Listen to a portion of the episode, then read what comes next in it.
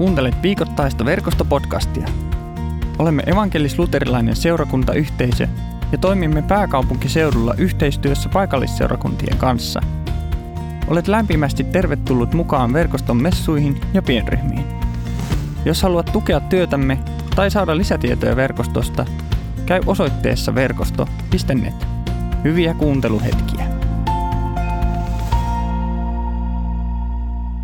Tänään evankeliumiteksti on meille Johanneksen evankeliumin ensimmäisestä luvusta ja tota, se kuuluu näin. Ja luemme sen yhdessä tästä. Seuraavana päivänä Johannes näki, että Jeesus oli tulossa hänen luokseen. Hän sanoi, katsokaa Jumalan karitsa, joka ottaa kantaakseen maailman synnin. Hän on se, josta sanoin, minun jälkeeni tuleva pääsee edelleni, koska hän oli olemassa jo ennen minua. Minäkään en tuntenut häntä, mutta juuri siksi tulinkin kastamaan ihmisiä vedellä, että Israel oppisi tuntemaan hänet. Johannes todisti, olen nähnyt, miten henki laskeutui taivaasta kuin kyyhkynen ja jäi hänen päälleen. Minäkään en tuntenut häntä, mutta hän, joka lähetti minut kastamaan, sanoi minulle. Se, jonka päälle näet hengen laskeutuvan ja jäävän, kastaa pyhällä hengellä. Minä olen sen nähnyt ja todistan, että tässä on Jumalan poika. Siinä katkelma iankaikkisia, ikiaikaisia Jumalan sanoja ja, ja nyt sitten joitakin ajatuksia siitä, että mitä tänä uutena vuonna 2023 noin sanat vois merkata meille – miten niiden kautta me voitaisiin oppia tuntemaan hyvää, rakastavaa Jumalaa edes hitusen verran enemmän, saada sitä rakkautta jotenkin Jumalalta ja sitten pystyä välittämään sitä ensinnäkin tietysti takaisin Jumalaa kohti sitten omaan elämämme ja siitä toisin lähimmäisiä koko tähän luomakuntaan. Sellaisella asialla tänä iltana. Tämä tilanne, mikä me kuultiin tässä äh, evankeliumin katkelmassa, on, on sellainen, että, että niin kuin mä sanoin, se on Johanneksen evankeliumista ja siellä on Johannes Kastaja ja koittakaa pysyä mun kyydissä, siis ne ei ole sama henkilö. Niillä oli nyt sama nimi. Siis Johannes Kastaja oli Jeesuksen serkku, suunnilleen sama ikäinen, pikkusen vanhempi. Hän oli tämmöinen kanssa Jumalan valtakunnan saarna, saarnamies ja, ja tota, sitten tämän tarinan meille on kirjannut aikanaan jo apostoli Johannes, joka oli Jeesuksen opetuslapsi.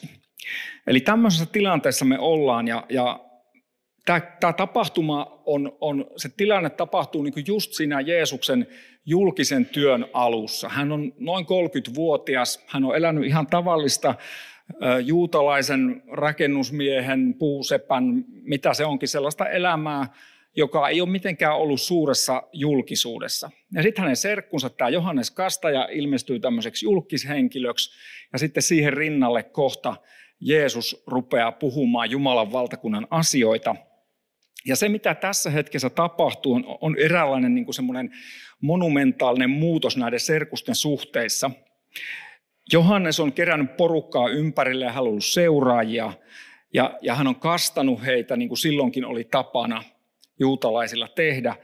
Ja sitten tässä hetkessä hän sen kasteen jälkeen sanoo, että hei, kysymys ei ole musta, vaan kysymys on tästä Jeesuksesta. Hän rupeaa osoittamaan Jeesusta ja sanoo, että katso, tässä on Jumalan karitsa, joka ottaa pois maailman synnin. Ja ystävät hyvät, jos ei mitään muuta muista, niin kaiken kristillisen toiminnan pitäisi osoittaa kohti Kristusta, kohti Jeesusta. Mä toivon, että, että, että sä katsot tätä onlineissa tai, tai oot täällä Munkkiniemen kirkossa siinä ajatuksessa, että sä, sä jotakin voisit saada Jumalalta, voisit jotakin saada Jeesukselta. Aina, aina katsotaan, ystävät hyvät, kohti Jeesusta ja, ja Johannes, antaa, Johannes Kastaja antaa meille siitä huikean esimerkin ja muistutuksen tähän nyt ihan, ihan kärkeen. No sitten on tämmöinen tosi iso teema, että, että, että tässä on Jumalan karitsa – joka ottaa kantaakseen maailman synnin, niin kuin tuossa UT 2020 käännös sanoo, tai niin kuin vanha kirkkoraamattu 92 sanoo, että joka ottaa pois maailman synnin. taas aivan niin kuin sellainen tosi iso paalutus, että jotakin tässä henkilössä Jeesuksessa, Johannes vertaa häntä karitsaan, Jumalan karitsaan, joka ottaa pois kollektiivisesti koko maailman synnin. Siis kaiken sen, millä me ihmiset rikotaan itseemme ja toinen toisiamme ja Jumalaa ja tätä koko kaunista luomakuntaa vastaan. Ja yhtäkkiä on tällainen henkilö, jonka sanotaan, että hei toi tossa ottaa pois maailman synnin. Tämmöinen syntihän on vähän vaikea asia ainakin, tai se on niin semmoinen, että saako siitä edes oikein puhua. No tässä tekstissä se on. Ja, ja mä itse ajattelin, että ihan alkuun mä haluaisin sanoa semmoisena taustana, että mä ajattelin, että tämä on itse asiassa tosi yleisinhimillinen asia, vaikka me ei siitä paljon puhuta. Väittäisin, että ihmiskunta kamppailee sen kanssa, semmoisen riittämättömyyden kanssa, merkityksettömyyden kanssa. Sen, että mä en ole tarpeeksi hyvä, mä en riitä, mä en kelpaa. Ja sehän kertoo, että jotakin mussa on vialla. Eli jotenkin mä oon rikkinäinen, mä oon tehnyt asioita, jotka on lisännyt sitä mun rikkinäisyyttä. Mulle on tehty asioita ja sulla, siis jokaiselle meistä, koko ihmiskunnalle.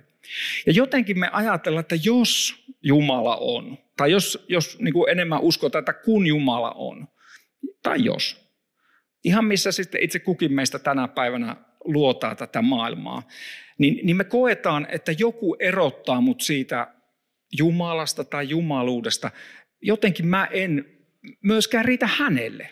Jos mä en riitä tälle yhteiskunnalle, mä en riitä mun siihen, niihin odotuksiin, joita, joita tämä yhteiskunta tai mun läheiset tai mä itselleni asetan, niin, niin miten mä sitten voisin riittää jollekin niin kuin Jumalalle, jos sellainen tai hän on olemassa.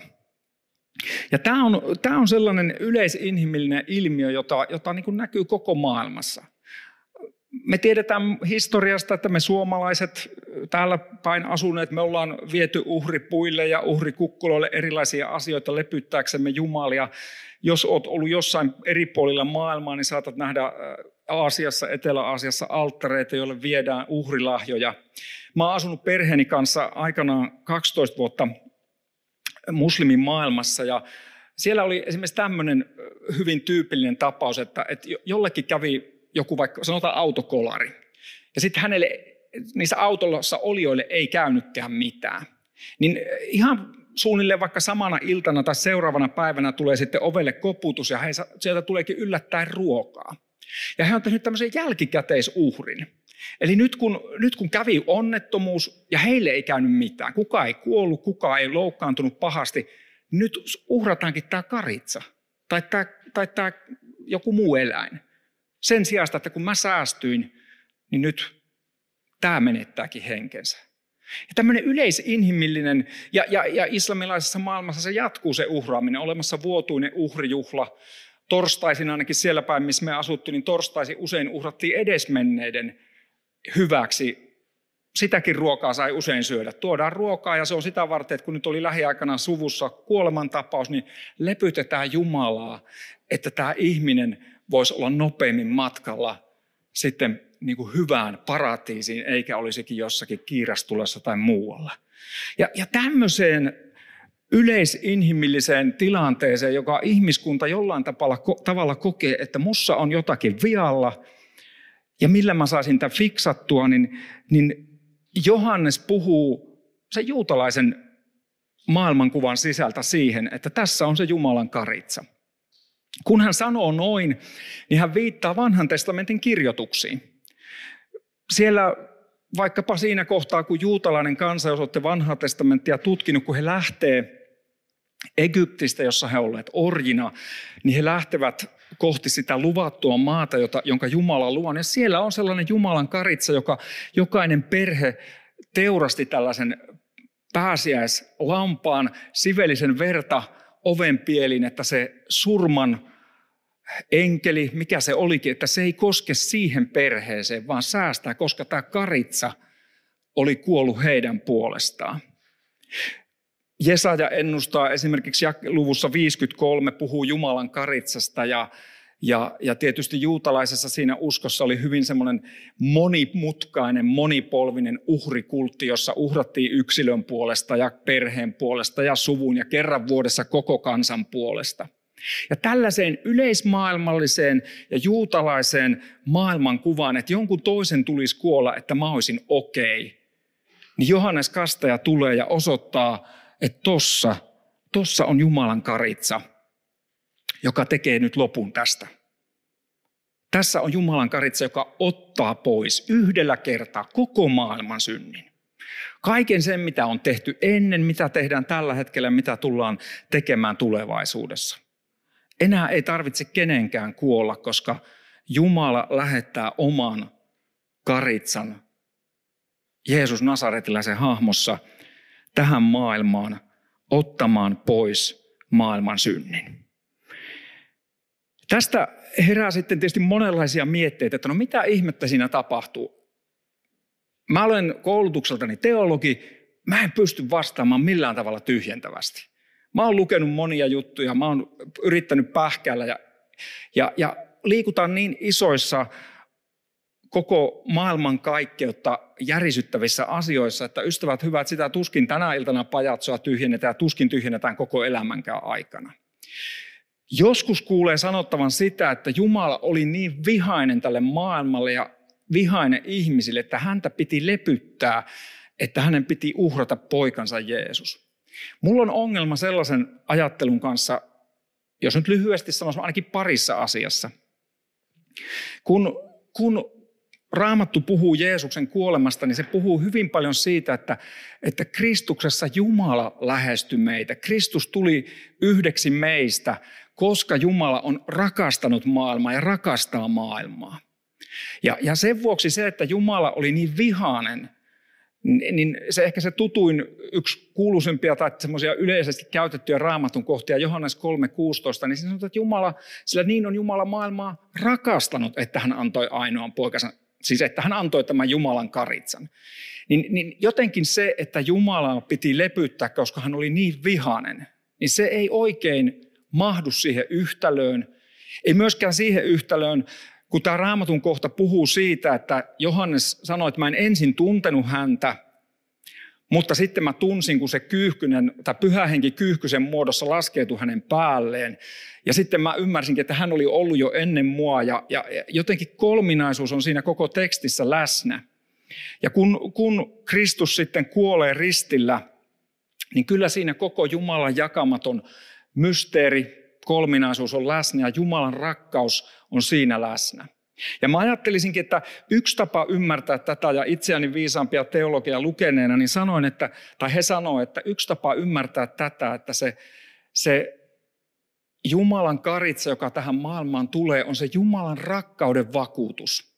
Että kun sä ja mä koetaan, että me ei riitetä ja mun elämä on mennyt monella tapaa rikki ja mä oon sössinyt sen, niin siinäkin Jumala vakuuttaa, että mä rakastan sua niin paljon, että mä oon lähettänyt oman karitsani tähän maailmaan. Mä oon ratkaissut nämä asiat kerran ja lopullisesti. Ja se on se Jumalan itsensä uhraava rakkaus, josta Luther itse asiassa sanoi, että jos haluaa tietää millainen Jumala on, niin kannattaa katsoa ristillä kuolevaa Kristusta. Sen takia kirkoissa on krusifikseja. Moni ajattelee, että minkä ihmeen takia se on siellä. Ja, ja, ja niin salatulla tavalla Jumala kätkeytyy tällaiseen niin kuin ihmiskunnan yhteen rujoimpaan hetkeen, että, että viaton Jumalan oma poika, niin kuin Johannes Kastaja tässä tekstin kohdassa meille sanoo, hänet surmataan mitä brutaalimmalla tavalla. Ja se on rakkauden vakuutus sinulle ja minulle. Se on rakkauden vakuutus kaikkien erilaisten elämän kärsimysten ja kipujen keskellä elävälle, että sä et ole yksin. Jumala on siinä sun kärsimyksessä läsnä ja hän on myös voittanut sen, koska tarina ei pääty ristille, vaan pääsiäisen ylösnousemukseen. Mutta ei mennä vielä sinne. Tämä siis tämmöisenä isomman niin kuin taustan kartoituksena. Sitten mä haluan katsoa seuraavaksi niitä kahta symbolia, jota tässä Johannes Kasteja meille kertoo Jumalan valtakunnan symboleina. Nyt ajatellen sitä, että Jeesuksen yksi niin keskeinen tehtävä, kun hän luette evankeliumia, niin hän sanoi, että hän tuli kertomaan Jumalan valtakunnasta. Eli siitä, millainen maailma olisi, tai millaisen maailman tulisi olla, jos Jumala saa ja kun Jumala saa siellä hallita ja vallita. Tässä kertomuksessa tai tässä evankeliumin katkelmassa me nähdään tai kuullaan kahdesta eläimestä. Ne oli karitsa ja kyyhkynen. Ne on tosi mielenkiintoisia eläimiä, kun mietitään, että niillä puhutaan Jumalan valtakunnasta, sellaisesta, jolla hän hallitsee. Ne ei kumpikaan ole ihan hirveän niin kuin sellaisia niin kuin hallitsevia tai vallot, niin kuin tämmöisiä, niin kuin, ei ole hirveästi niin kuin jerkkua noilla eläimillä, noin niin kuin suomeksi sanottuna. Ja mä ajattelinkin, että, että on hyvä verrata niitä, tai miettiä, että millaisilla eläimillä, koska ihmiset, mekin käytetään valtakuntien symboleina eläimiä. Jos mietitään tuonne itärajalle päin, niin, niin Venäjä, Venäjä käyttää symbolinaan karhua ja sitten on myös kotka, peräti kaksipäinen kotka. Molemmat vähän tämmöisiä saalistavia. Mieluummin mä karitsan kohtaan metsätiellä kuin kotkan tai karhun. Sitten jenkit, Yhdysvallat, heidän, heidän tämmöisenä heraldisena eläimenä on myös kotka, tämmöinen valkopäämerikotka muistaakseni tarkalleen sanottuna siitä oli mielenkiintoinen, kun vähän, vähän selvitin, niin Benjamin Franklin, joka oli yksi Yhdysvaltojen perustajista, niin hän, sanoi, hän, niin hän on sanonut siis silloin aikanaan näin, että olisi parempi, että meidän maan symboli olisi kalkkuna kuin tämä kotka, koska silloin me oltaisiin paljon vähemmän niin kuin sotaisia ja ei oltaisi niin, niin väkivaltaisia. Ja sitten hän lisäsi siihen vielä, että se kotka on kuulemma, tai hänen mielestä oli semmoinen vähän moraaliton eläin, että se, se kävi saalistamassa jo toisten saamalta niin kuin saaliista. Eli, eli kävi niin kuin joku oli saanut joku eläimen kiinni, niin se isona lintuna meni ja nappasikin sen toisen safkan sieltä. Tämä Yhdysvalloista. Mutta mä ajattelin, että tätä on nyt helppo sitten vielä tuoda tänne kotikentälle, niin mä otin vähän himasta rekvisiittaa. Jos ei näy sinne, niin mulla on tämmöinen Suomen leijona huivi. Siis tämähän, tätähän löytyy kaulakoruna suomalaisista, mutta tämä on ihan tämmöinen lätkähuivi. Siis eh, valtakunnat ja myös urheiluvaltakunnat usein turvautuu eläimiin.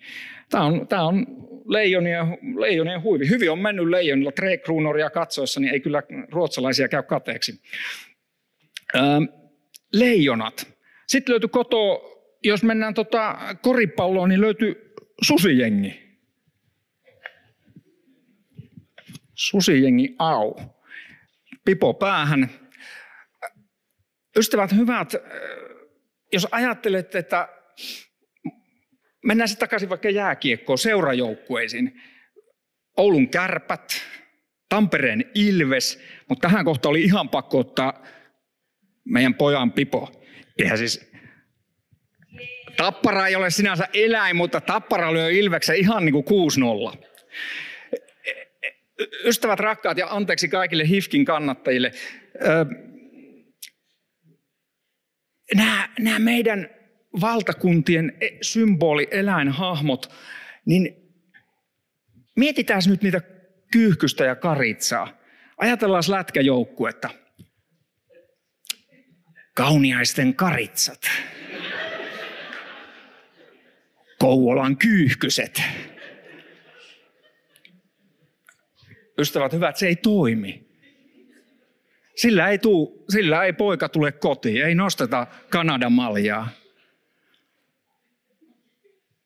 Tässä on yksi Jumalan valtakunnan salaisuuden ja haasteen ydin meille. Koska jokin meissä sanoo, että jos Jumala on, niin minkä ihmeen takia se ei laita nyrkkiä pöytään? Minkä ihmeen takia se ei voi vaan niin kuin laittaa asioita ruotuun?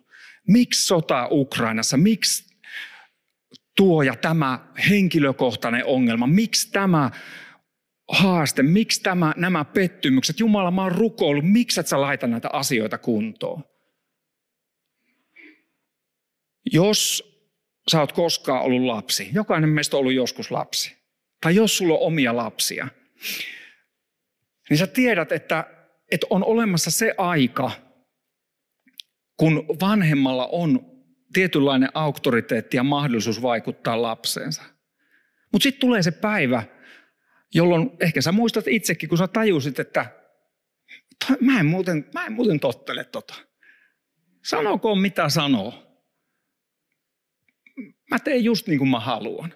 Tai jos sulla on lapsia, niin sä herät eräänä päivänä siihen, että mun mahdollisuudet vaikuttaa ton ihmisen valintoihin on todella pienet enää. Mä pystyn ehkä rukoilemaan ja rakastamaan, mutta en mä pysty enää niin kuin mitenkään taivuttamaan sen mieltä tai päättämään sen puolesta.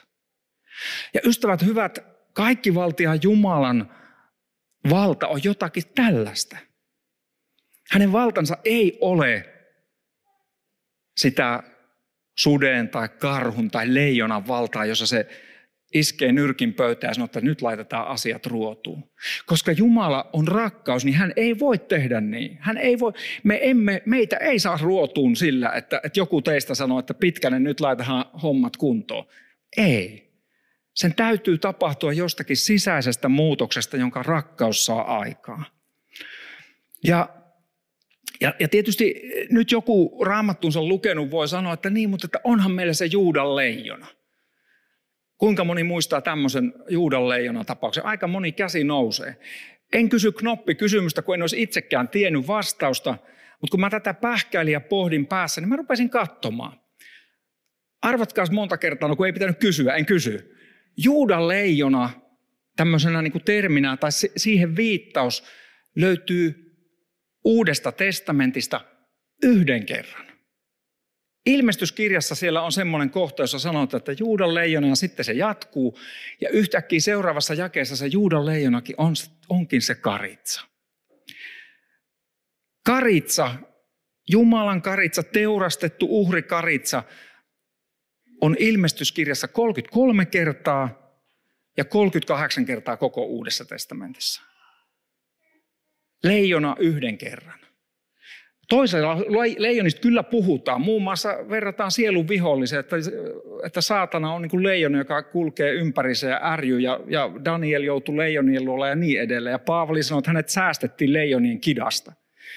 Ja mä ajattelen, että yksi ongelma meillä on se, että kun meidän elämä on rikki, meillä on asioita, joihin me ei ole saatu vastausta, me ei ehkä koskaan saada vastausta. On pettymyksiä Jumalaa, on pettymyksiä itse, on pettymyksiä tähän ympäröivään maailmaan, meidän läheisiin. Ja me ollaan rukoiltu ja me on pyydetty ja sitten me sanotaan, että Jumala, etkö sä voi fiksata näitä? Ja sitten ei tule mitään vastausta. Mä puhun myös omasta kokemuksestani. Ja silloin se Juudan leijona, joka me tunnetaan, on, jos joku teistä on lukenut Narnia-kirjasarjaa tai katsonut niitä elokuvia, niin siellä on leijona, joka uhraa itsensä, joka antaa henkensä narnialaisten puolesta ja voittaa lopulta kuolemaa ja sulattaa se ikiroudan ja elämä tulee jälleen siihen maailmaan.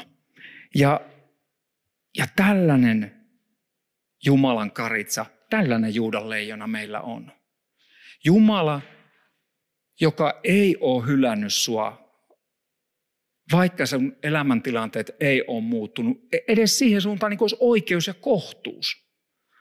Jumala, joka tietää ihan tasan tarkkaan, miltä susta tuntuu, kun tuntuu, että kaikki elämässä on romahtanut.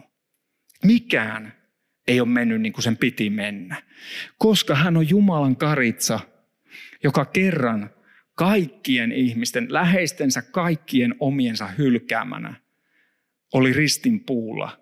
Ja sieltäkin hän vielä sanoi isälleen, Jumalalle, isä anna heille anteeksi, sillä he eivät tiedä mitä he tekevät. Ja tuon saman Jumalan karitsan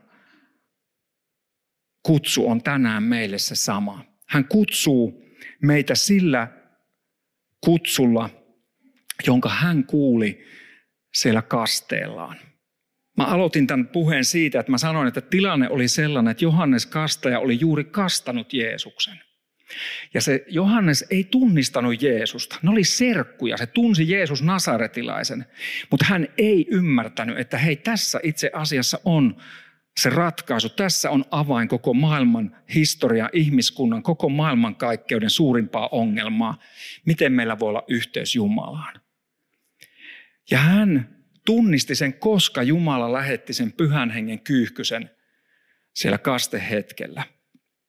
Ja se, mitä Jeesus kuuli siinä kasteen hetkellä, sä voit lukea sen muualta evankeliumeista. Kun pyhä henki laskeutuu Jeesuksen ylle, hän kuulee taivaasta Isän Jumalan sanat. Tässä on minun rakas poikani, johon minä olen mieltynyt. Uusi käännös sanoo, johon minä olen kiintynyt. Ja, ja ystävä hyvä, jos sä olet kastettu kristitty, niin aivan samat sanat, kun, sun, kun sut on kastettu, sun, sun kasvoihin on piirretty ristinmerkki ja sanottu, että sinä kuulut Kristukselle, niin, niin Jumala katsoo sua tänään tässä hetkessä niin, että sinä olet minun rakas lapseni, sinun minä olen mieltynyt, sinun minä olen kiintynyt. Jumala ei ole kaukana yhdestäkään meistä, vaan, vaan rakastaen lähestyy meitä, kutsuen meitä rakkaikseen, rakkaiksi lapsikseen. Sano, että kaikki se, millä me koetaan, että me ei riitetä, me ollaan mokattu, me ollaan sössitty oma elämämme. Hän on kantanut sen, hän on ottanut sen pois ja hän antaa meille uuden elämän hänen lapsenaan. Mä haluan lukea pikkupätkän eläkkeellä olevan emeritus arkkipiispa Rowan Williamsin kirjasta, jossa hän puhuu kasteesta. Hän on siis englantilainen anglikaani kirkon arkkipiispa.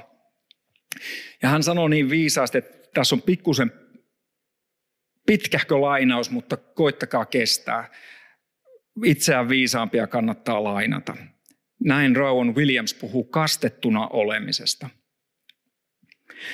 Kastettuna oleminen on Jumalan alun perin tarkoittaman ihmisyyden takaisin saamista.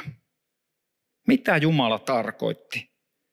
Hän tarkoitti, että ihmiset kasvaisivat sellaiseen rakkauteen ja luottamukseen häntä kohtaan, että heitä voidaan kutsua Jumalan pojiksi ja tyttäriksi. Ihmiset ovat päästäneet irti tästä identiteetistä, hylänneet sen, unohtaneet tai turmelleet sen. Kun Jeesus saapuu näyttämölle, hän palauttaa ihmisyyden sellaiseksi, kuin se oli alun perin tarkoitettu. Mutta koska Jeesus palauttaa ihmisyyden ikään kuin sisäpuolelta, se tarkoittaa, että hänen täytyy tulla alas ihmisten maailman kaaukseen. Tämä tarkoittaa sitä, että se uusi ihmisyys, joka luodaan Jeesuksen ympärille, ei ole sellaista ihmisyyttä, joka aina menestyy ja hallitsee asioita. Mutta se on ihmisyyttä, joka voi kurottaa kätensä kaauksen syvyyksistä ja jota Jumalan käsi koskettaa. Jumala tarkoitti sitä, että sinä ja minä voidaan kasvaa sellaiseen rakkauteen ja luottamukseen, jossa me, Jumala, me voidaan tuntea se Jumalan kutsu, että me olemme hänen rakkaita poikiaan, tyttäriään, hänen rakkaita lapsiaan. Tuo identiteetti meiltä on mennyt rikki. Se menee rikki tämänkin päivän jälkeen, mutta yhä uudelleen ja uudelleen tuo Jumalan kutsu kuuluu sinulle ja minulle. Me ei olla Jumalan rakastettuja siksi, että me ollaan hyviä. Mutta meistä voi tulla hitusen verran parempia tai hyviä, koska me ollaan rakastettuja. Mistä ikinä elämäntilanteesta sä tulitkaan tähän messuun tai kuuntelet tätä tai katsot striimissä, niin sinä olet rakastettu, koska sinä olet Jumalan ainutlaatuinen, arvokas Jumalan kuvaksi luotu hänen oma lapsi. Jumala sanoi nuo samat sanat, jotka hän sanoi Jeesukselle. Hän sanoi ne juuri sinulle. Sinä olet minun rakas lapseni, sinun minä olen kiintynyt. Tänään Jumalan karitsa on paikalla. Hän on aina läsnä meidän jokaisessa elämämme hetkenä. Me, näissä messuissa on aika vähän liturgiaa, mutta kohta tuolla ehtoollisella me lauletaan semmoinen Jumalan karitsa-hymni. Se on vähän semmoinen kryptinen, että mitä siinä oikein tapahtuu, mutta ystävät hyvät, tänään siihen on yksi selitys. Se on juuri se, mistä Johannes Kastaja puhuu tässä evankeliumitekstissä. Me lauletaan, oi Jumalan karitsa, joka pois otat maailman synnin. Seurakunta on melkein 2000 vuotta laulanut sitä Johannes Kastajan alkuperäistä lausetta Jordanjoen rannalta, että tuossa on Jumalan karitsa, joka ottaa pois sinun ja minun ja koko maailman synnin. Otti kerran, jatkaa ottamasta iankaikkisesti. Koskaan synti ei erota meitä Jumalasta, vaan Jumalan kutsu olla hänen rakas lapsensa on voimassa tänään ja iankaikkisesti. Täällä on myös paikalla kolmiyhteisen Jumalan pyhä henki, jonka symbolina se kyyhkynen.